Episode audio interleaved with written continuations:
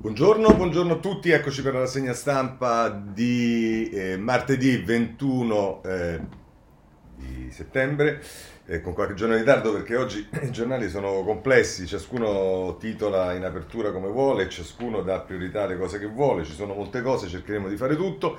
Ehm, eh, allora, eh, diciamo i, i, titoli dei principali giornali, anche qui si dividono. Il Corriere della Sera titola sulla terza dose, il piano è pronto, invece la Repubblica sull'emergenza climatica, sulle città italiane a rischio. Eh, la stampa dà parola in modo principale a Mattarella sul tema delle scuole. Il domani si occupa della sentenza che c'è stata sui Casamonica, Roma, la mafia, c'era e come. E, eh, vedrete che su questo troveremo diciamo, la nostalgia di tanti giornali che erano partiti in quarta su eh, Mafia Capitale, la Mafia Roma e via dicendo, e poi le sentenze eh, successive e, diciamo, hanno smentito questa una grande corruzione, sicuramente, ma non la mafia. E, eh, poi invece il giornale titola sulla bolla che rischia di scoppiare in Cina, un altro virus cinese, e il tempo invece si occupa di Alitalia, i colloqui seguiti dall'Italia. I Libero mh, si ritorna sulla caro bollette, bollette alle stelle per altri quattro anni. Eh, anche il riformista si occupa del processo Casamonica. Eh, invece il dubbio apre con un'intervista ad Ainis che dice che eh, eh, dice sì al referendum, vuole che ci sia il referendum sul Green Pass, così finalmente ci sarà una validazione popolare. E il messaggero si occupa della, della, della, della scuola. Insomma, vedete che sono molto diverse le impostazioni. Non perdiamo tempo con i titoli di prima pagina e passiamo direttamente alle notizie. Comincerei ovviamente, come facciamo ormai da tempo, dal Green Pass Oggi ci sono alcune cose da segnalare. Intanto un'intervista a Federica, il presidente della conferenza Stato-Regioni, oltre che presidente della regione Friuli Venezia Giulia, che eh, diciamo, conferma questa situazione all'interno della Lega, perché il titolo è di per sé chiarificatorio. Chi ha responsabilità aiuti, aiuti il paese a rialzarsi. Bene la carta verde, ma basta lockdown. Quindi vedete che c'è una motivazione per la quale si ribadisce una assoluta favore, eh, diciamo, posizione favorevole dei governatori e in particolare del governatore Federica al tema del Green Pass. E poi però dice Salvini ha cercato equilibrio, la linea del nostro partito è quella delle regioni. Quindi diciamo eh, non dice che c'è uno scontro con Salvini, ma di fatto dice eh, chiaramente, è una, questo è un messaggio a Salvini, la linea la dettiamo noi delle regioni che è una linea decisamente contraria rispetto a quella eh, del, eh, dello stesso Salvini, insomma.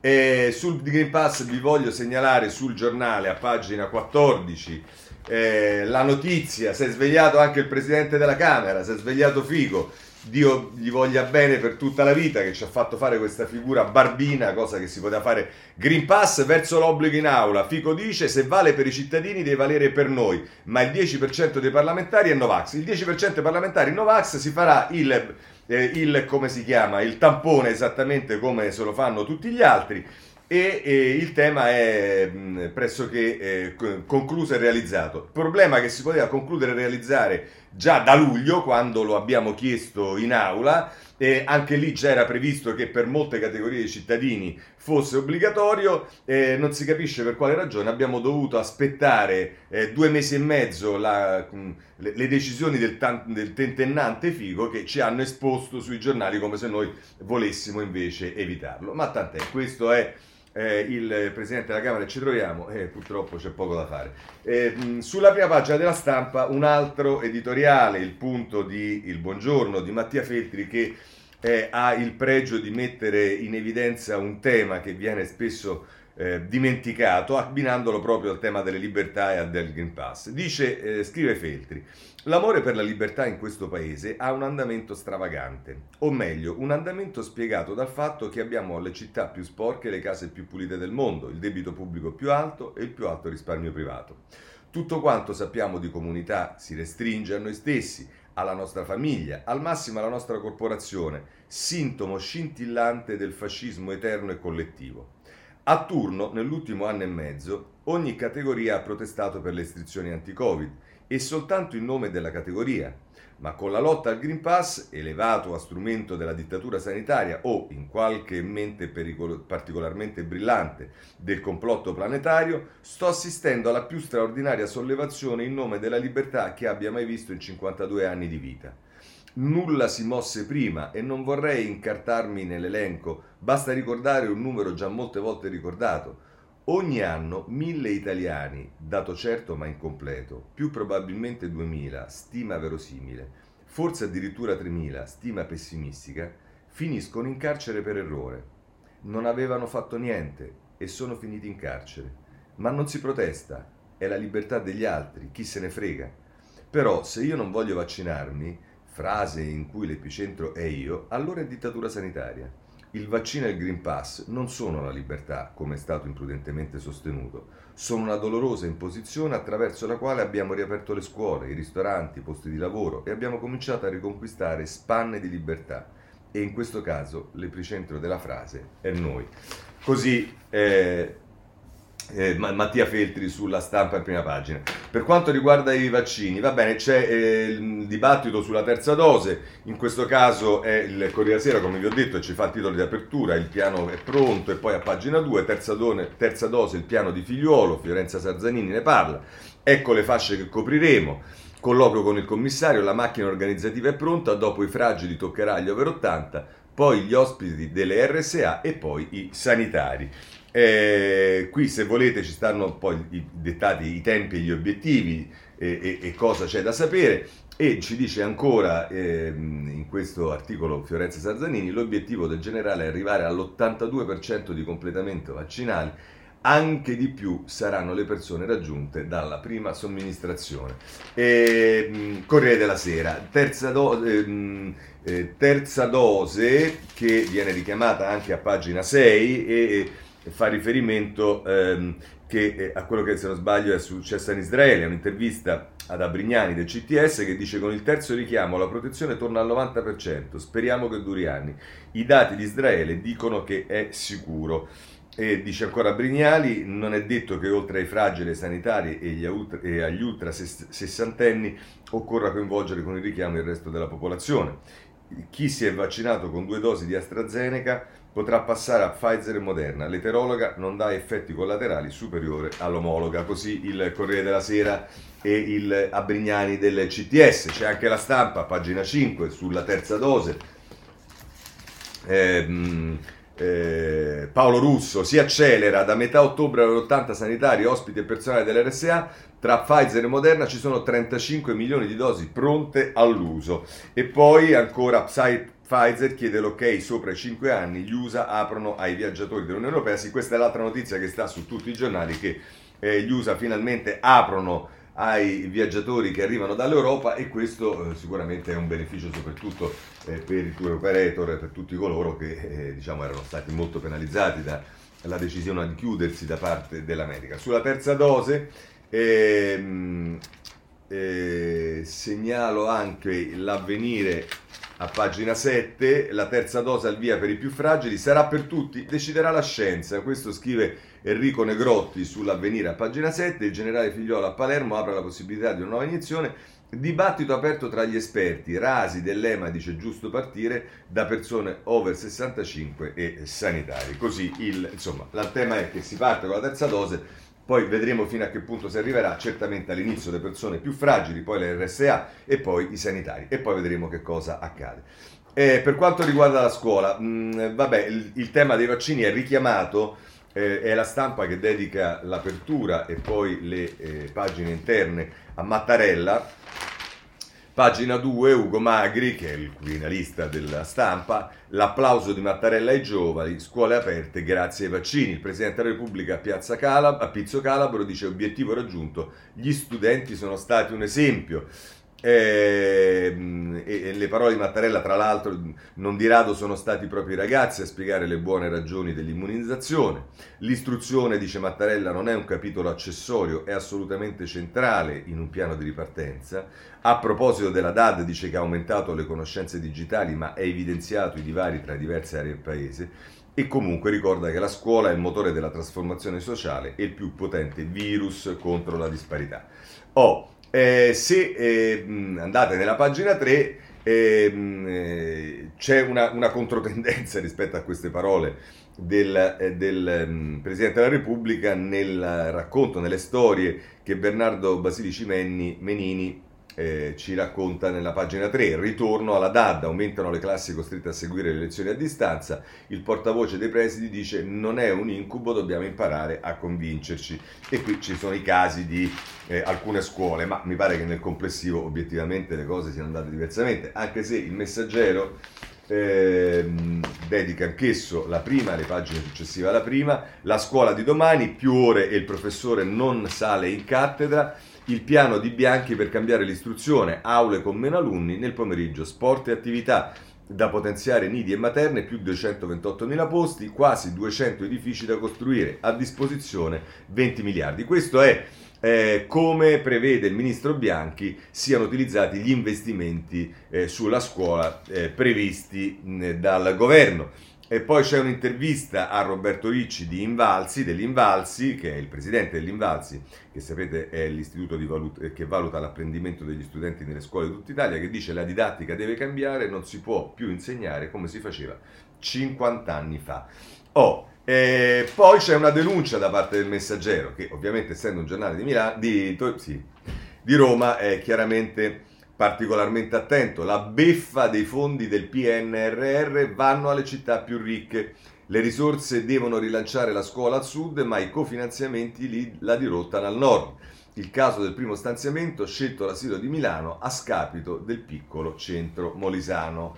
Eh, va bene, questo no, non va bene, ma ovviamente vedremo, seguiremo anche per capire effettivamente se le cose eh, stanno così. Eh, per quanto riguarda, mh, non dico i Novax, ma gli scettici, diciamo, è sempre la stampa che dà, eh, come dire, uno spazio eh, a chi si pronuncia in questo senso e, mh, e mh, lo fa a pagina 7, gli scettici del pass dietro al movimento estremisti di sinistra e grillini antisistema.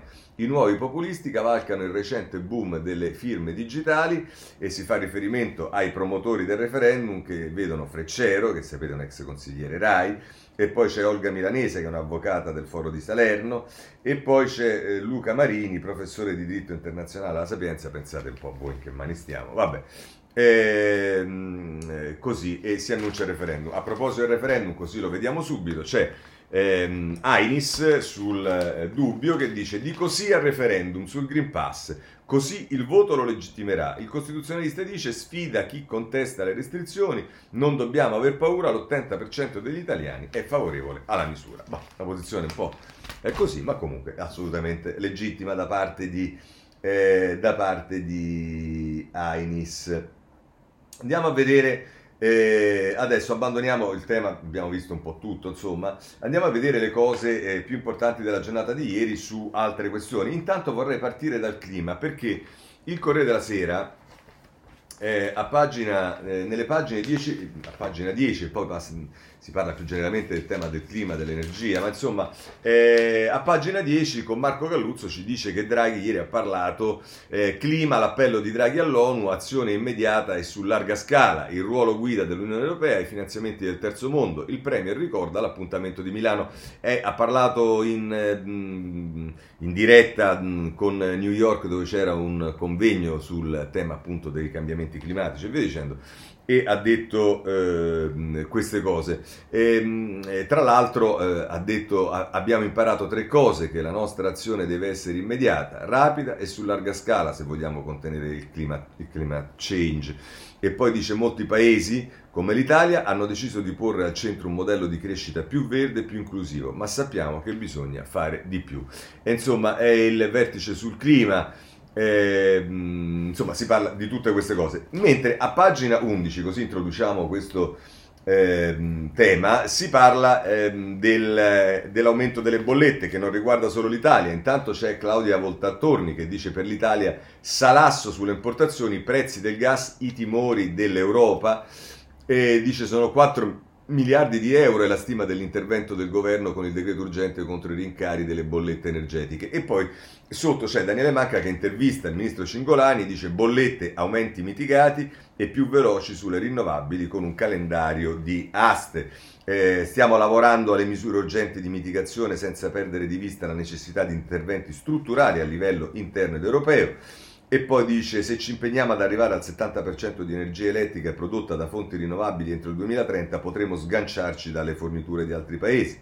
E poi a proposito delle contraddizioni dice desideriamo energia dal vento o dal sole ma le pale eoliche o i pannelli li vogliamo nel comune accanto e non nel nostro e l'energia col nucleare la compriamo dalla Francia, così eh, giustamente mette in evidenza eh, eh, ehm, eh come si dice Cingolani. Eh, anche Repubblica va segnalata su questo, nelle pagine successive alla prima, perché qui ci si occupa più delle, dei cambiamenti per quanto riguarda le città e richiama in prima pagina l'emergenza climatica città italiane a rischio e infatti eh, andiamo a pagina 2 eh, dice eh, fino a tre mesi in più di ondate di calore il clima sconvolgerà le città italiane scrive, scrive Jaim D'Alessandro. Le previsioni del centro euro-mediterraneo in assenza di interventi a Napoli e stati roventi e senza fine, allagamenti a Torino, Roma e Venezia. E poi qui si rimette, in, in, in, diciamo, si rifà riferimento al summit a New York, l'allarme di Draghi all'ONU, emergenza come la pandemia e l'Italia aumenterà gli investimenti. Insomma, è tutto questo, il cambiamento climatico, anche, il cambiamento climatico declinato anche nelle, eh, in Italia e nelle nostre città. Da ultimo voglio segnalarvi la stampa, pagina 13, eh, Sacc tende la mano a Cingolani, riaprire il dossier sul nucleare. Il consigliere del segretario generale dell'ONU dice per contrastare il disastro climatico dobbiamo stanziare eh, 100 miliardi. Eh, e dice, è il direttore appunto del Centro per la Sostenibilità e lo Sviluppo americano, dice, eh, dell'ONU, scusate, eh, dice prendiamo, perdiamo tempo con manovre da guerra fredda invece di risolvere l'emergenza concreta di fronte a noi. Draghi può fare miracoli, bisogna sbloccare i finanziamenti ai paesi più poveri. E, va bene, insomma, questo è per quanto riguarda i cambiamenti climatici. Abbandoniamo anche eh, questo, ma allora ritorniamo un attimo al caro bollette. Perché? Perché Messaggero, eh, pagine 6 e 7 eh, ecco il tagliabollette, Cingolani, prezzi giù anche per il futuro. In settimana il provvedimento d'urgenza per dimezzare i rincari attesi entro ottobre. Allo studio c'è pure la riforma delle tariffe, sarà potenziato il bonus per i nuclei poveri. E qui c'è poi un'intervista a, eh, a, a Moschini, ehm, eh, che è il presidente e amministratore eh, delegato ehm, di lamazione sottile, vabbè insomma, e che dice le imprese rischiano l'effetto tenaglia, in gioco ci sono investimenti e crescita. Oh, poi il messaggero a pagina 7 eh, si occupa della, dell'Europa, Gazprom ricatta l'Europa, non alza le forniture di gas, l'accusa di oltre 40 eurodeputati, mercato distorto, subito l'indagine riserve continentali al 75% di capacità, è il livello più basso degli ultimi dieci anni. Insomma, la guerra con la Russia su questo è, è, è quello che ci dice... È, scusate ma stavo vedendo, qui non l'avevo visto, Sassoli in ospedale colpito da polmonite e va bene, è stato ricoverato, no va male, cioè, tanti auguri, anzi in bocca al lupo a Sassoli, eh, stato ricoverato in ospedale a Bruxelles. Ma su questo tema c'è l'editoriale di Sallusti. Ora, obiettivamente, diciamo, mi sembra un po' troppo facile, ma comunque, cosa dice, eh, scusate, di Minzolini sul, no, di Sallusti sul libro, perdonatemi, come la mette eh, Sallusti, dice la colpa dei politici, d'accordo il clima, la transizione ecologica necessaria, lo sviluppo sostenibile, tutte le cose belle per salvare il mondo, compreso il dividerlo tra buoni e cattivi, ma se un paese come l'Italia, e direi anche un continente come l'Europa, restano a secco di gas, è evidente che qualcosa non sta funzionando e quel qualcosa ha un nome preciso, la politica. Lo schizzare verso l'alto della bolletta energetica nazionale ha tante madri, ma una è più madre delle altre e mi riferisco a mamma politica. Per intenderci, uno dei partiti che governa il nostro paese da tre anni, 5 Stelle, ha fondato il suo successo anche sul Notap, un gasodotto che trasporta gas dall'Azerbaijan fino a casa nostra in grado di, eh, a regime di soddisfare a buon prezzo le esigenze di oltre 10 milioni di famiglie. Motivo? Non bisogna far soffrire alcune centinaia di ulivi pugliesi che avrebbero dovuto essere sloggiati e rimpiantati per i lavori di scavo.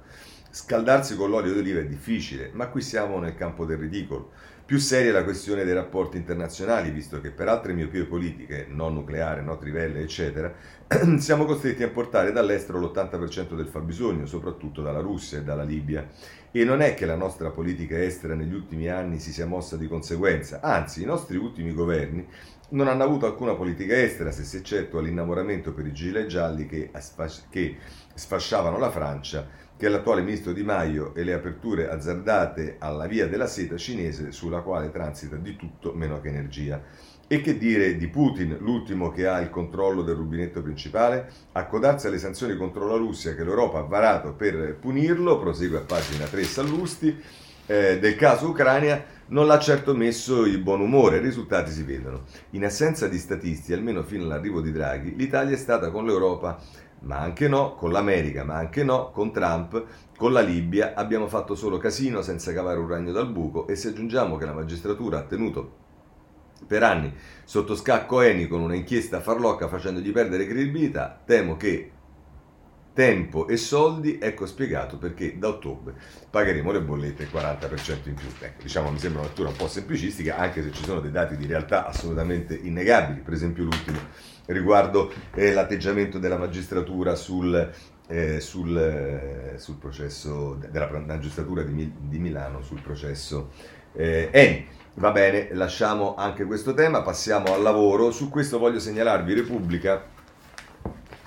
che ha due pagine, la 10 e la 11. Ehm,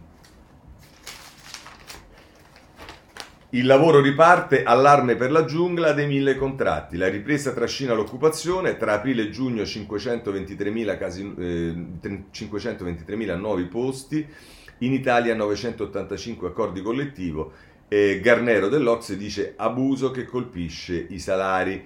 E l'occupazione sale, scrive Valentina Conte, eh, alle velocità del PIL, ma volano i contratti a tempo. Nel secondo trimestre il 35% di questi ha una durata inferiore a 30 giorni, il 37% tra 2 e 6 mesi, solo lo 0,6% supera l'anno. La conferma di una ripresa precaria viene dalla nota congiunta di Istat, INPS, INAL, ANPAL e Ministero del Lavoro diffusa ieri. Si scopre così che tra aprile e giugno i contratti con durate brevi sono già tornati al pre-pandemia, gli occupati no. Ecco, forse qualcuno si dovrebbe fare una domanda e dare anche una risposta, ma eh, c'è la Marcegaglia eh, che sapete è stata presidente di Confindustria, un'imprenditrice della siderurgia, che dice ora l'Italia corre ma la strada è lunga un, 10, un, un, più 10% in due anni è realistico, ma il paese ha bisogno di 10 anni di crescita. Landini sbaglia, il tampone gratuito sarebbe un disincentivo al vaccino. Va bene, questo è quello che dice Marcegaglia, ma a proposito eh, di questo voglio segnalarvi eh, sulla... Eh, su, sempre sulla Repubblica, pagina 26, nella pagina dei commenti, c'è un intervento di Chiara Saracen che diciamo, scrive anche cose eh, indiscutibili per molti versi e poi però torna a dover dimostrare la sua tesi che il reddito di cittadinanza è fondamentale e al quale non si può rinunciare e via dicendo. Ma Diciamo, eh, cosa scrive Saraceno? C'è fame di lavoro, ma c'è anche fame di lavoratori. Due fenomeni invece di compensarsi un virtu- innescando un processo virtuoso, sembrano svilupparsi in parallelo, dando luogo al paradosso di un tasso di occupazione elevato e di decine di migliaia di posti di lavoro che rimangono vacanti. Stando all'ultima rivelazione Union Camere Ampal, le imprese in tutti i settori, in particolare nei servizi, sono pronte a sottoscrivere quasi un milione e mezzo di contratti, ma spesso non riescono a trovare specializzazioni richieste. Saltiamo qualcosa e andiamo poi alla parte eh, diciamo successiva dice non si trova un ingegnere su due con percentuali analoghe per le professioni medico-sanitarie e dice tra l'altro oltre appunto a quelli mm, non si trovano neanche ingegneri e infermieri. Ma dice se per queste ultime può essere in parte la conseguenza dei numeri chiusi che almeno per le lauree in medicina non hanno tenuto conto dell'invecchiamento della popolazione dei medici e delle richieste di pensionamento anticipato, per le altre qualifiche e professioni il gap tra domanda e offerta è l'esito di fenomeni più complessi. C'entra sicuramente il progressivo allontanamento dalle professioni manuali da parte delle generazioni più giovani, non solo per un legittimo rifiuto di intraprendere una vita lavorativa fisicamente pesante, ma anche a causa del basso livello di riconoscimento sociale e di condizioni di lavoro che non sempre garantiscono la sicurezza, come testimoniano i quotidiani incidenti spesso mortali. C'entra un sistema formativo che propone il lavoro manuale ma anche specializzato come di seconda scelta è destinato vuoi agli zucconi, vuoi a chi di famiglia economicamente modesta è destinato ad andare a lavorare presto a prescindere dall'abilità e desideri. Conta anche una scarsa collaborazione tra scuola e imprese, con queste ultime che si aspettano di ricevere lavoratori già formati senza metterci del loro già nel periodo formativo gli esempi al contrario, che pure esistono, mostrano quanto questa collaborazione possa essere feconda per entrambe, soprattutto per gli studenti. Ecco, magari chissà perché eh, Chiara Saraceno non ricorda che eh, questi esempi sono anche grazie e frutto delle riforme fatte eh, dal governo Renzi, visto che dopo ritorniamo al reddito di cittadinanza. Ma va bene. Infine, contano livelli salariali troppo bassi e percorsi di stabilizzazione lunghi e accidentati, una questione che non riguarda solo i lavoratori manuali specializzati, ma anche gli ingegneri e che espone a confronti non lusinghieri con paesi vicini luoghi di attrazione per i nostri giovani proprio con le specializzazioni di cui le imprese italiane lamentano la mancanza. Come chiude la Saraceno? Così. Non conta invece per nulla, per, difficol- per, le difficoltà che incontrano le imprese a trovare le figure di cui avrebbero bisogno, l'esistenza del reddito di cittadinanza, come vorrebbe una certa vulgata. La stragrande maggioranza dei percettori del reddito di cittadinanza in età da lavoro, infatti, ha qualifiche professionali bassissime o nulle anche per questo, come segnalano nell'ultimo rapporto annuale INPS, o non ha avuto alcuna esperienza lavorativa nel mercato del lavoro formale negli ultimi anni, o se l'ha avuta la ha, ha o la ha solo un terzo dei beneficiari. Si tratta di occupazioni poco qualificate e temporanee. Per diventare occupabili o migliorare la loro condizione e aspirare a un salario che consenta di non avere più bisogno del reddito di cittadinanza, devono non solo incontrare una domanda di lavoro non sfruttatoria, che approfitta della debolezza per imporre remunerazioni e condizioni al di sotto della cadenza. Hanno anche bisogno di essere inseriti in percorsi formativi che rafforzino le competenze base, di base e forniscano almeno un, ultimo, un minimo di qualificazione. Allora, intanto va detto che eh, questi dati di cui parla la Saraceno sono anche confutati da altri, quindi poi come spesso e volentieri sappiamo i dati possono essere interpretati in un senso o nell'altro, anche se i dati essendo numeri non dovrebbero subire interpretazioni. Ma il tema di fondo che eh, diciamo la Saraceno continua ad aggirare è che il, nessuno discute sul fatto che bisogna mettere in campo delle politiche che allarghino la possibilità di eh, trovare occupazione anche magari a quei casi che, a cui fa riferimento eh, la stessa Saraceno. Il problema è che tu quei soldi, se li investi per un sussidio che ha dimostrato di non funzionare e soprattutto di non coprire per la parte più invece che va aggredita, che è quella della povertà, eh, settori e segmenti sofferenti sotto questo punto di vista, eh, il punto è sempre quello, il reddito di cittadinanza non funziona, occorre impiegare una parte dei soldi, tanti che sono stanziati per il reddito di cittadinanza, per creare condizioni di lavoro e posti di lavoro e non per dare eh, delle mh, sussidi e delle mancette e allo stesso tempo una parte consistente di quei fondi vanno dati invece per politiche contro la povertà, per il contrasto alla povertà che devono allargare la platea di eh, coloro che in questo momento lo prendono. Non è molto difficile, ma eh, purtroppo ci ritroviamo qui. Bene, questa è Chiara Saraceno, andiamo avanti. Eh, grandi opere, vi segnalo il sole 24 ore in prima pagina, ci dice grandi opere PNRR, allarme commissari, procedure in stallo, servono team speciali. I commissari straordinari alle grandi opere nominati dal governo negli ultimi sei mesi lanciano l'allarme, le procedure speciali del PNRR non decollano, Tardano gli organi che dovrebbero accelerare i pareri, non sono ancora state messe a disposizione risorse e strutture tecniche straordinarie. Alcuni di questi commissari hanno scritto al ministro Giovannini: senza attuazione del DDL semplificazione è a rischio il decollo del piano. Eh, perché poi si possono fare le norme, ma se poi non si eh, spinge, non si obbliga la pubblica amministrazione, i funzionari che devono eh, a fare quello che, che si deve fare, eh, diciamo che la nomina dei commissari però è anche per questo, perché dovrebbe avere anche la possibilità di poteri sostitutivi, almeno se non ricordo male questo c'era nel DDL semplificazioni, eh, ma più in generale, allora vediamo il tema di eh, Draghi e delle riforme, qui ne parla il foglio, eh, ne parla in prima pagina con un articolo di Carmelo Caruso, il calendario delle riforme Draghi, un elenco cadenzato di sfide che va fino al 2026 e poi prosegue anche a pagina, eh, nella, nella, pagina quarta di, eh, dell'inserto. Ehm, eh, vi segnalo peraltro nella, nella, quarta dell'inserto anche una mh, interessante, ovviamente non abbiamo avuto la possibilità di leggerla perché è, come, è una, più, di mezza pagina, anzi due terzi di pagina del foglio, e come sapete è un lenzuolo, quindi diciamo leggerla era impossibile, però Garofali a tutto campo, PNRR, PM, reddito, politica, futuro, un dialogo con il sottosegretario alla presidenza del Consiglio eh, ed è sicuramente molto interessante. E, ehm, eh, insomma, eh, guardate cosa dice per esempio sul reddito di cittadinanza, è un tema su cui è inevitabile lavorare con un certo tasso di innovatività, insomma bisogna sostanzialmente ribaltarlo. Va bene, oh, a questo punto però vi segnalo, a proposito dell'agenda Draghi e del percorso del governo Draghi, ehm, Cerasa, che come sapete io anche qualche volta scherzando dico che eh, lo prendo in giro dicendo sempre che è un grande ottimista e via dicendo, oggi lui proprio a questo fa riferimento, ma diciamo dedica una piccola parte ai motivi di ottimismo, ma questa volta enuclea anche una serie di punti che invece eh, possono essere un elemento di eh, ostacolo, ottimisti ma razionali, gli ostacoli sul percorso del governo che Draghi non può ignorare.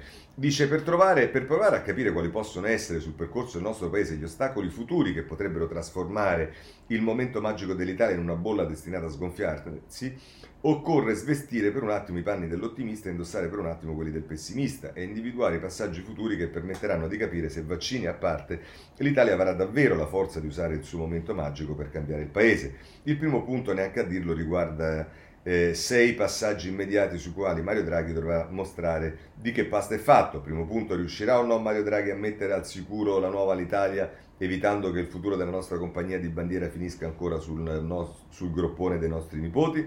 Secondo punto, riuscirà o no Draghi a mettere davvero al sicuro MPS evitando che il futuro della banca più antica d'Italia continui ad essere ostaggio delle responsabilità della politica nazionale? Terzo punto, riuscirà o no Draghi a mantenere una promessa fatta durante il suo discorso di insediamento, ovvero far tesoro delle indicazioni dell'autorità garante per la concorrenza per costruire una legge sulla concorrenza che sia all'altezza di questo nome? Quarto punto, riuscirà o no Mario Draghi a evitare, in vista della prossima legge delega sul fisco, di costruire, come ha suggerito sabato al Festival del Foglio il direttore dell'Agenzia delle Entrate Ernesto Ruffini, una riforma con un'anima, fatta cioè non solo di aliquote e numeri? Quinto punto, riuscirà o no Mario Draghi a far sì che nei prossimi mesi il PNRR diventi qualcosa di tangibile e di comprensibile per i cittadini e non solo un meraviglioso mix di inafferrabili riforme strutturali, perché certo occorre digitalizzare l'Italia, ovvio, occorre renderla più sostenibile, giusto, occorre renderla più europea, chiaro, ma se tutto questo non porterà a molti posti di lavoro in più, molte strade migliori, molte ferrovie più veloci, molta efficienza quotidiana, alla fine esattamente di che cosa stiamo parlando?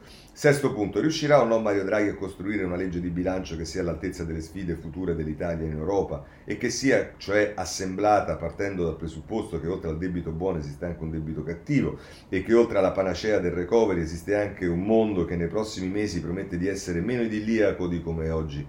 Eh, se davvero la BCE a fine anno tornerà ad alzare nuovamente i tassi, come prevedono i mercati e se davvero la Germania del futuro spingerà come ha promesso, è difficile ragazzi leggere Cerasa, non mette una virgola, un punto manco se t'ammazzi, come ha promesso perfino il meno rigorista dei candidati cancellieri in campo Olaf Scholz per chiudere rapidamente la parentesi della ultra flessibilità del patto di stabilità eh, del patto di stabilità, punto interrogativo dopo 25 righe c'è il punto interrogativo essere ottimisti, conclude Cerasa, pensando al futuro dell'Italia, oggi è quasi inevitabile, ma un vero ottimista, ora più che mai, ha il dovere di individuare con anticipo gli ostacoli che possono trasformare l'entusiasmo in una bolla e ha il dovere di fare tutto il whatever it takes affinché gli ostacoli del futuro vengano affrontati senza superficialità e senza farsi travolgere dalla splendida euforia del momento. Ottimisti sì, ma anche razionali grazie, così la mette Cerasa eh, sul... Ehm, eh, sul eh, foglio. Bene, andiamo adesso al tema dei partiti. Eh, allora, innanzitutto, la Repubblica ha un, indubbiamente uno scoop sotto questo punto di vista, cioè emerge quello che eh, si sapeva un po', ma che è stato abbastanza tenuto nascosto. Eh, insomma, eh, or- ormai non ci sono più le intercettazioni, si beccano i WhatsApp, l'avete visto per il povero sindaco di Milano e qui pare che il problema riguardi anche la Lega invece nazionale su, anzi europe, euro, e parlamentari europei, su Whatsapp i veleni della Lega. A questo punto meglio la scissione. Lo scontro interno sul pass nei messaggi tra Salvini e gli eurodeputati Zanni e Donato. Emanuele Lauria che eh, scrive, il presidente del gruppo dell'Unione Europea, così non dura, le elezioni incideranno. Intervista alla eurodeputata leghista Francesca Donato, che eh, diciamo è sicuramente una eh, posizione, se non Novax, insomma, vicina, e dice io Novax, io Novax, ah no, ecco, lo dice pure, io Novax lascio il partito, ormai qui comanda Giorgetti, il segretario, e in una posizione delicata c'è un forte dissenso interno. Eh, insomma, avete capito che eh, quello che si legge da giorni e via dicendo adesso comincia eh, ad uscire fuori. E allora però rispetto alla Lega eh, e in più in particolare alla destra, eh, voglio segnalarvi il, ehm, l'editoriale di eh, Antonio Polito oggi sul Corriere della Sera. Eh, sono molti gli editoriali che il Corriere della Sera sta dedicando alla destra, ai, eh, all'evoluzione e involuzione della destra. Oggi Polito eh, fa riferimento eh, a quello che sta avvenendo in Texas, eh, dove eh, il mh, mm, governatore dello Stato ha emanato una legislazione che, dice Polito, un po' la summa del nuovo conservatorismo radicale, insieme liberale e libertariano, che poi io sapevo che si diceva libertario, ma libertariano vabbè, comunque. I due provvedimenti più celebri sono infatti la legge che nega il diritto all'aborto dopo la settima settimana e l'imposizione del Green Pass e l'ordine esecutivo che proibisce l'imposizione del Green Pass o di, quasi, eh, o di qualsiasi obbligo vaccinale che invece dà al cittadino totale libertà di scelta. Queste sono le contraddizioni. Le USA, per riprendere poi a pagina 28 il discorso che riguarda l'Italia, e la mette così, non sempre, non tutti, in materia di Green Pass per esempio, eh, eh, Ah sì, sì, vabbè. Eh, in materia di Green Pass, per esempio, il gruppo dirigente della Lega che governa nelle regioni o a Roma ha espresso con chiarezza il suo ragionevole dubbio. Più Green Pass, più libertà per tutti, è la mirabile sintesi di Giancarlo Giorgetti. Ma il messaggio del leader Salvini e Meloni è invece sorprendente per quanto rischia di mettersi in rotta di collisione con il buonsenso, oltre che con lo stesso passato dei due partiti e alla lunga persino con il loro elettorato.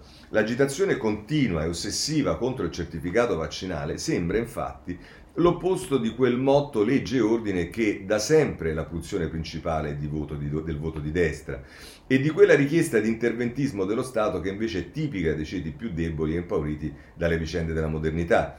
Mentre invece rafforza il carattere antagonista e protestatario di partiti che alla resa dei conti mostrano quasi paura di governare e di assumersi la responsabilità che questo comporta eh, in questo modo la spinta anche comprensibile a interpretare le paure di una parte minoritaria della popolazione non si trasforma in mediazione per renderla politicamente sensata, ma in distacco progressivo dal sentimento della parte maggioritaria. Seppure a un livello minore, questa stessa incapacità di diventare normali sta caratterizzando anche la campagna elettorale delle amministrative. E qui si fa tutto riferimento anche qui eh, Roma, Milano, eh, Torino, eh, Napoli eccetera eccetera. E poi conclude così Polito ma il problema non è neanche questo è il ballottaggio a proposito delle situazioni che ci sono in questa fase della campagna elettorale è il ballottaggio. Forze che radicalizzano il loro messaggio pagano infatti inevitabilmente il prezzo al secondo turno perché favoriscono il coalizzarsi di tutti gli altri contro e se questo turno amministrativo dovesse riconsegnare al PD, senza particolari meriti di Letta e nemmeno dei suoi candidati, i sindaci di Roma, Napoli e forse perfino Torino,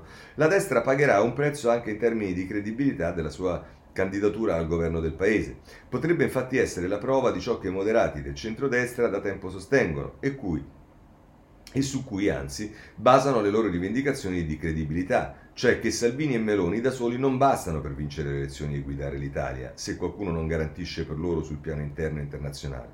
Fino all'elezione del nuovo capo dello Stato questo scontro latente non si trasformerà in rottura perché la speranza della candidatura Berlusconi tiene Forza Italia agganciata al resto della coalizione. Ma dopo, soprattutto per la, se la partita del Quirinale dovesse andare male, non è da escludere una ben diversa geografia della coalizione nelle leadership del centrodestra prima delle prossime elezioni, presumibilmente nel 2023. In molti a quel punto non vorranno morire texani, così la mette Polito sul Corriere della Sera. Andiamo avanti perché abbiamo ancora delle cose. Per quanto riguarda il Partito Democratico, vi segnalo il domani, eh, che ora prendiamo a pagina 3.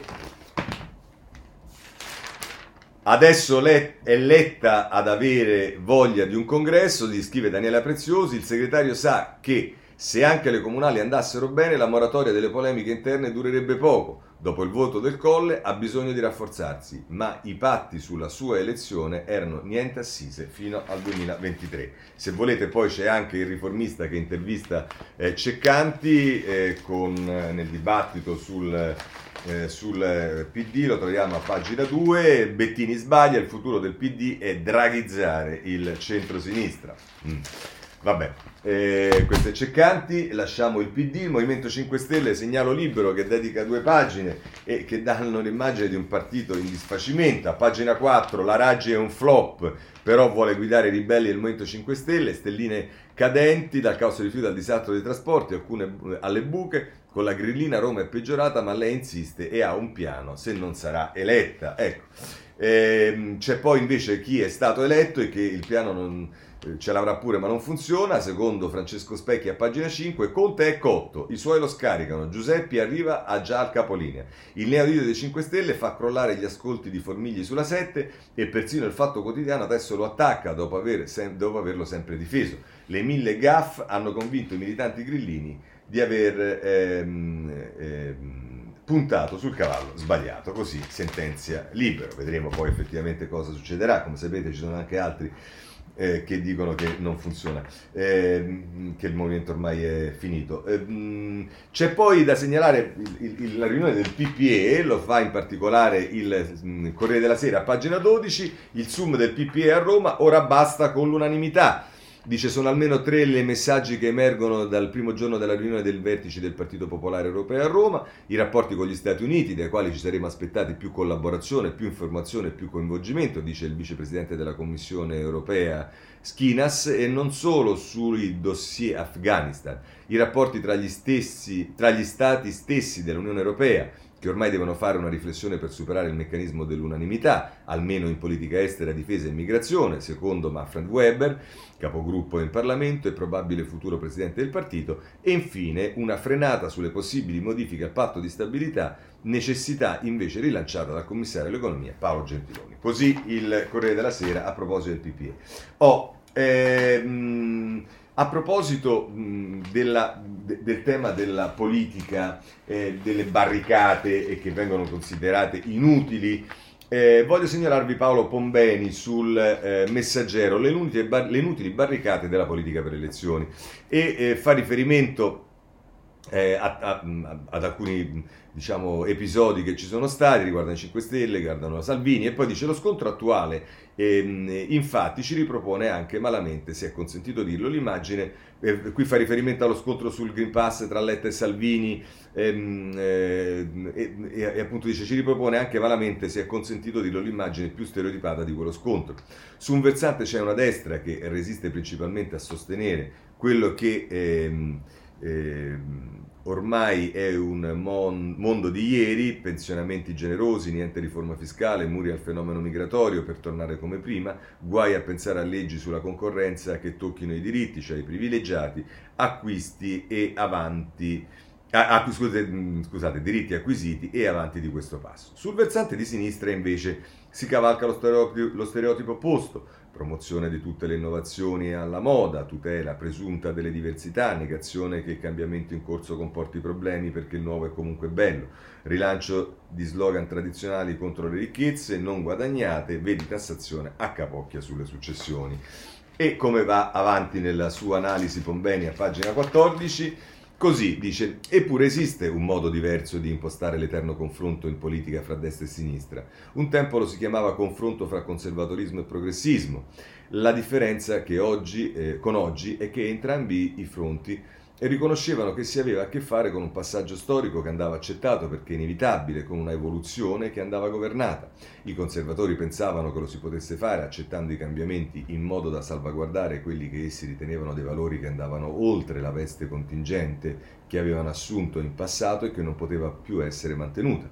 I progressisti ritenevano che i mutamenti storici potessero portassero verso evoluzioni positive, ma che dovessero essere maneggiate in modo da non produrre uno sconquasso capace di mettere a soqquadro i valori di coesione sociale e di ordinato sviluppo senza i quali una società finisce nel buco nero dell'anarchia.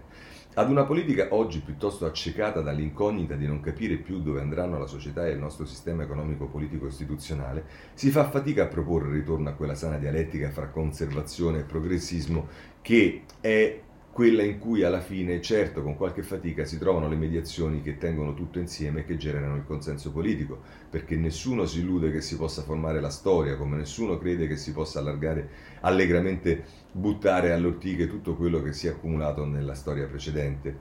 Eppure basterebbe guardare al coinvolgimento modesto dell'opinione pubblica negli attuali scontri fra destra e sinistra, così come si tenta di farla rivivere eh, la quota degli indecisi, dei non schierati nei sondaggi è piuttosto considerevole. Del resto non si vedono in giro appassionati dibattiti che fanno eco alle intemerate dei leader e dei loro seguaci che cercano spazi nel teatrino della politica, spesso anche, con, esasperandone, spesso anche esasperandone le prese di posizione. Il successo di credito di cui gode il governo del fare di Draghi, quanto di meno coinvolto nelle liste da stadio che si possa immaginare, qualcosa vorrà pur dire.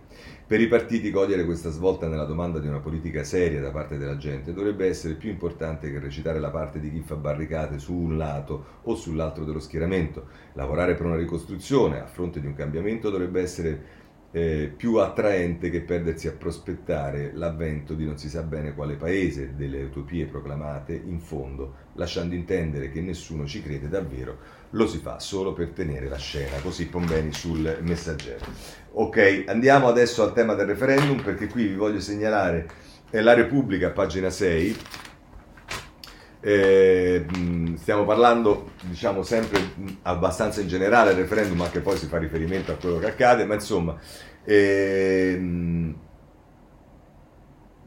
ecco, solo che no, no, chiaramente non è a pagina 6, chissà, forse sarà a pagina 16, potrebbe essere, eh, vediamo. Ehm, no, Eh vabbè ragazzi c'era qualcosa Repubblica, su Repubblica pagina 6 ma siccome è anche tardi non lo trovo e quindi eh, ci rinunciamo. Eh. Non so proprio che dirvi, avrò sbagliato il giornale. Ehm, niente, vabbè. Eh, invece per quanto riguarda il referendum però voglio segnalarvi eh, vi, ho, vi, ho, già detto di Ainis eh, mh, che dice che bisogna fare referendum sul Green Pass perché così viene validato dall'80% degli italiani. Invece voglio segnalarvi Guzzetta sul riformista, non ho tempo di leggerlo tutto, però è molto interessante perché se la piglia con quelli che eh, hanno paura eh, e dice eh, fa paura al palazzo quello che sta accadendo. Ehm, e scrive tra l'altro Guzzetta, eh, ci arriviamo, pagina 8, eh, che strana questa levata di scudi e tra l'altro dice ci riempiamo la bocca di semplificazione e bocciamo una riforma che semplifica. La Costituzione non dice come si debbano raccogliere le firme, richiede che siano raccolte e se 500.000 cittadini sono considerati un numero troppo esiguo, com'è che ce ne accorgiamo solo oggi? Alzare l'asticella solo perché la semplificazione ha funzionato non è solo un non senso in sé, è anche una, una confessione ai cittadini, semplificare sì, ma solo quando conviene. Sarebbe come dire che digitalizzare la giustizia aumenta il numero dei processi. Sarà anche vero, chissà, ma non è certo tornando indietro che si risolve il problema. Molto più serio è un discorso di rivisitazione complessiva del, eh, della procedura di iniziativa popolare. Perché tutti, questi, perché tutti quegli ostacoli per promuovere un referendum? Perché i referendum non possono essere presentati nell'anno antecedente alle elezioni o votati in caso di scioglimento? Perché il Parlamento non si pronuncia mai sulle leggi di iniziativa popolare pur previste dalla Costituzione? Non ci sono dubbi sul fatto che la popolazione dal 48 a oggi sia aumentata e il numero di sottoscrittori richiesti percentualmente più esiguo. Rilancia- riallineiamo se necessario, ma non perché l'obiettivo è sabotare e punire. Del resto, a fronte dell'incremento demografico, c'è stato un crollo della partecipazione politica e allora riconosciamo che anche il famigerato quorum di validità forse ha bisogno di un tagliando. Ricordo sempre che era previsto nella riforma Renzi. Eh. Chiedere la metà degli aventi diritto per la validità del referendum, compresi gli italiani all'estero, magari anche i defunti, è anch'essa una distorsione da sanare. L'astensionismo è in caduta libera anche alle elezioni, mentre il quorum referendario non si tocca. I sostenitori del no referendum, quale che esso sia, possono continua- continuare furbescamente a, evitare, eh, a invitare all'astensione attenendosi, eh, la, la, eh, annettendosi la quota cospicua di astensione fisiologica senza combattere a viso aperto. Nessuno può ritenersi soddisfatto se, per approvare una disciplina sul fine vita dopo monti eh, moniti, ordinanze e sentenze della Corte Costituzionale si debbano mobilitare i cittadini con uno strumento, quello referendario, che è certamente meno cesellato di quanto possa essere una legge parlamentare. Ma tant'è, è il Parlamento che se ne è lavato le mani. Un esempio? Le Camere possono varare una disciplina per evitare il referendum fino al giorno in cui si votasse, purché non barino facendo il gioco delle tre carte ci si misuri su questo e si faccia la riforma, Costitu- la, la, la riforma, che la Corte Costituzionale ha richiesto da tempo, ci si riferisce al fine vita. Eh? Il termometro della democrazia diretta va sempre confrontato con quella della democrazia rappresentativa. Se questa funziona, i referendum diventano residuali, così come li ha, prese, li ha pensati il, il Costituente del resto. Ma perché funzioni e i cittadini siano soddisfatti è necessario che la politica faccia quelle riforme attese da decenni e abbandoni le convenienze di un gioco politico ormai decrepito di cui pure conosce tutti i trucchi. E chi lascia è noto per l'ignoto?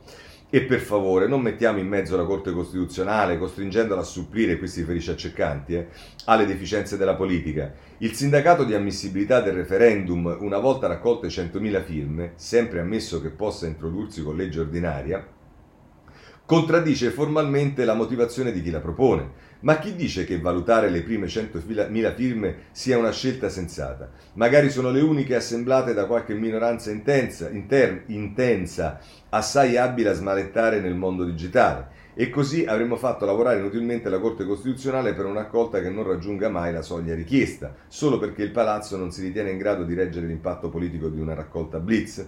Insomma, piuttosto che sperare nei supplementari, interveniamo in modo organico sui referendum e sulle riforme della democrazia rappresentativa. Sarà in grado la politica in questo colpo d'ala? O continuerà a inseguire il debito in debito di ossigeno qualche, quello che distrattamente si è lasciata sfuggire di mano, anche se una volta tanto era una buona cosa, certo continuiamo così, il, co- il, il, solco tra cittadini e istituzioni non è destinato a ridursi. Così Buzzetta sul riformista. Eh, per quanto riguarda le amministrative, sul Corriere della Sera si parla di Torino, la situazione difficile del candidato del centrodestra, lo si fa a pagina 13. Eh, siamo arrivati alla fine, mamma mia, oggi quanto è volato il tempo. Ehm, eh, eh, salvagente per il centrodestra o asse difficile tra PD e Movimento 5 Stelle, Torino e la sfida che non scalda. Nella corsa tra da Milano e lo russo l'incognita del voto 5 Stelle. Poi se volete ci sono eh, tre cose su Roma, la Repubblica ci dice come va la campagna elettorale, ieri c'è stato il confronto tra i candidati, eh, pagina 13, tra l'altro ieri eh, ho pubblicato sul mio, sulla mia pagina Facebook, ma lo trovate su YouTube, una efficacissima eh, video di eh, Calenda in cui spiega che cosa è effettivamente il voto utile o la bufala del voto utile che si sta facendo girare, ma insomma così Lorenzo D'Albergo la mette a pagina 13, rifiuti, traffico, bus, scintille fra i candidati sui guai di Roma. Calenda, Reggia, Raggi e Gualtieri intervistati da Repubblica, Michetti da Forfè, scontro acceso sulle discariche. Poi sempre su Roma eh, vi segnalo il tempo eh, a pagina 6, anch'esso se non sbaglio, ehm, eh, PD Movimento 5 Stelle, nozze impossibili, Gualtieri, Pietro Di Feo scrive, Pietro De Leo scusate, Gualtieri spera in un appoggio al ballottaggio ma gli elettori grillini non lo voteranno mai. E poi da ultimo vi segnalo l'avvenire, in questo caso eh, a pagina 10, Eh, Roma decide il voto delle periferie, è lì che si gioca tutto con un milione di voti a fare la differenza nella sfida più incerta delle amministrative, ma la gente è sfiduciata. Don Coluccia dice contrastare mafia e spaccio, la gara dei candidati a farsi vedere, tra virgolette, così l'avvenire. E poi chiudiamo con eh, la stampa che eh, si occupa in generale del centrodestra in queste amministrative. Eh, non avendo messo la pagina, ora lo devo cercare, ammesso che eh, lo, che io abbia accecca, azzeccato, eccolo qua. Eh, centrodestra la grande paura, scrive Federico Geremicca, il tandem Salvini-Meloni non sfonda nelle cinque grandi città in vantaggio solo a Torino. E poi c'è Marcello Sorgi che ci parla della sconfitta annunciata dei 5 Stelle nel suo taccuino. Vabbè, eh, riforma della giustizia, vi segnalo libero, pagina 9,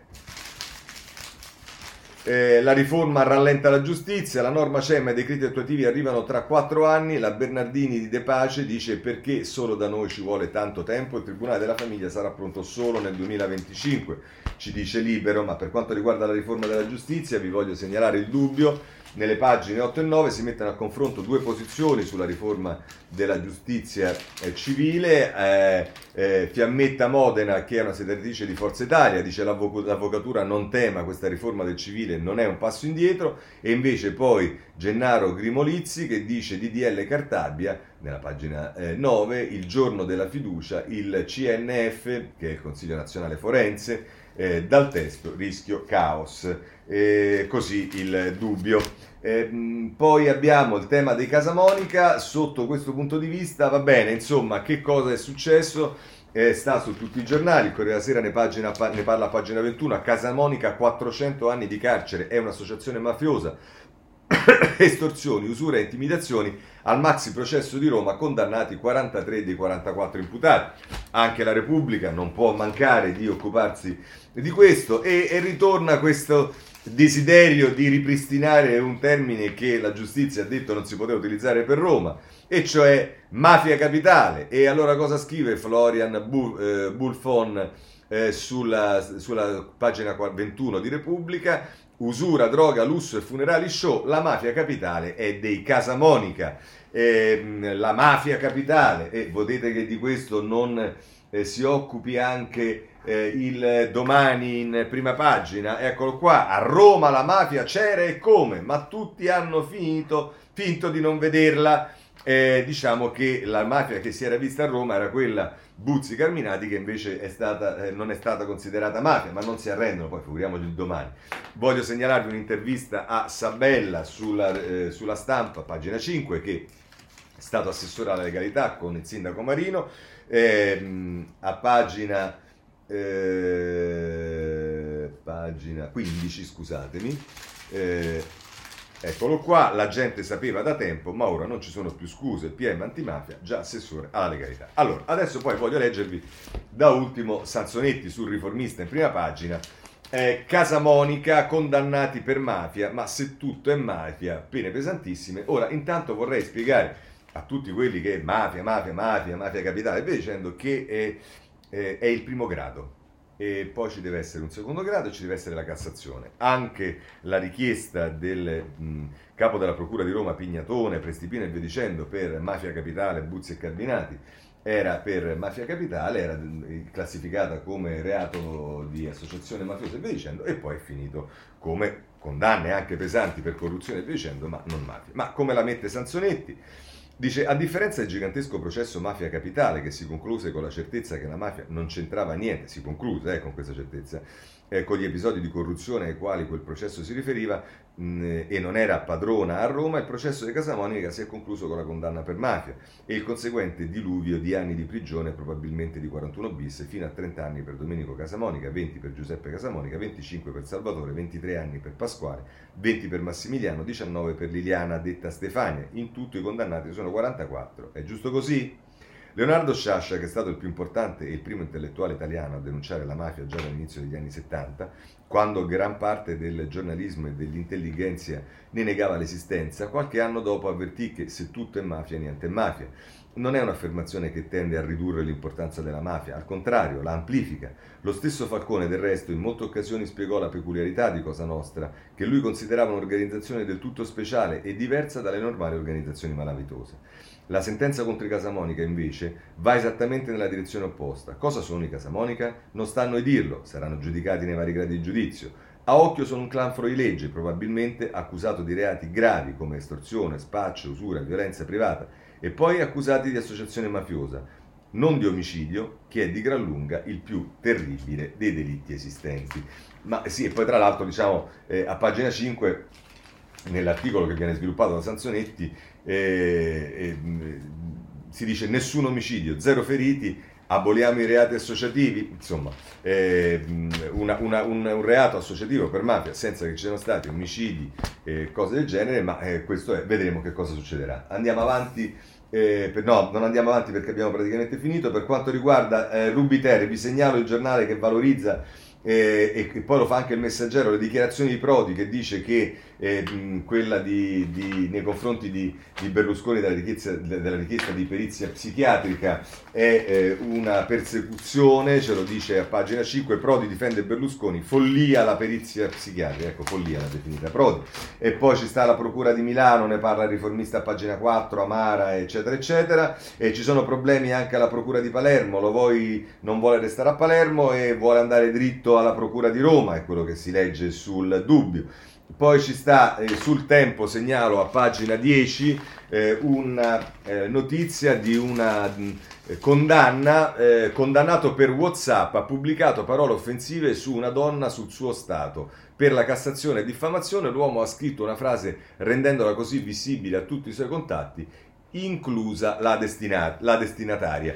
E, mh, a proposito poi di eh, ehm, di donne, femminicidi e via dicendo, vi segnalo un interessante articolo, non ho tempo di leggerlo, di Valeria Valente, che è una senatrice del Partito Democratico, che secondo me è, fa un'analisi molto interessante di tutto, anche di che cosa bisognerebbe fare. Poi lei prevede anche eh, diciamo, alcuni inasprimenti di pene su cui non sono d'accordo, ma è un articolo molto interessante in cui eh, si mette in evidenza quanta e quale sia eh, anche esigenza di un ripristino delle paradigmi culturali che spetta innanzitutto a noi maschietti, a voglia fare reati, a voglia a, a, a, dire quello e quell'altro, se non siamo noi i primi a prendere posizione sotto questo punto di vista e a educare i nostri figli e a farci carico di invertire eh, questa cultura del possesso e della considerazione della donna come eh, essere minore agganciato ovviamente a tutto quello che poi fa lo Stato che eh, prevede una disparità eh, in tantissimi settori tra uomo e donna, poi i reati, questo è quello che penso io, li possiamo aggravare, fare quello che vogliamo, ma non servirà molto. Eh, per quanto riguarda la GKN è intervenuto il Tribunale dicendo che sono eh, licenziamenti che non si potevano fare. Per quanto riguarda ITA, i colloqui, segreti, se, i colloqui segreti di ITA ce ne parla il tempo. E, e, poi va bene, ci sta il bambino ucciso a Napoli, una tragedia, ne parlano tutti i giornali. E poi oggi non il tempo di leggere le, politiche, eh, le notizie di politica estera perché è veramente tardi. Non posso che augurarvi una eh, buona giornata e se volete ci vediamo domani, speriamo più puntuali e soprattutto in, con, nell'ora che eh, ci siamo dati. Grazie a tutti e buona giornata.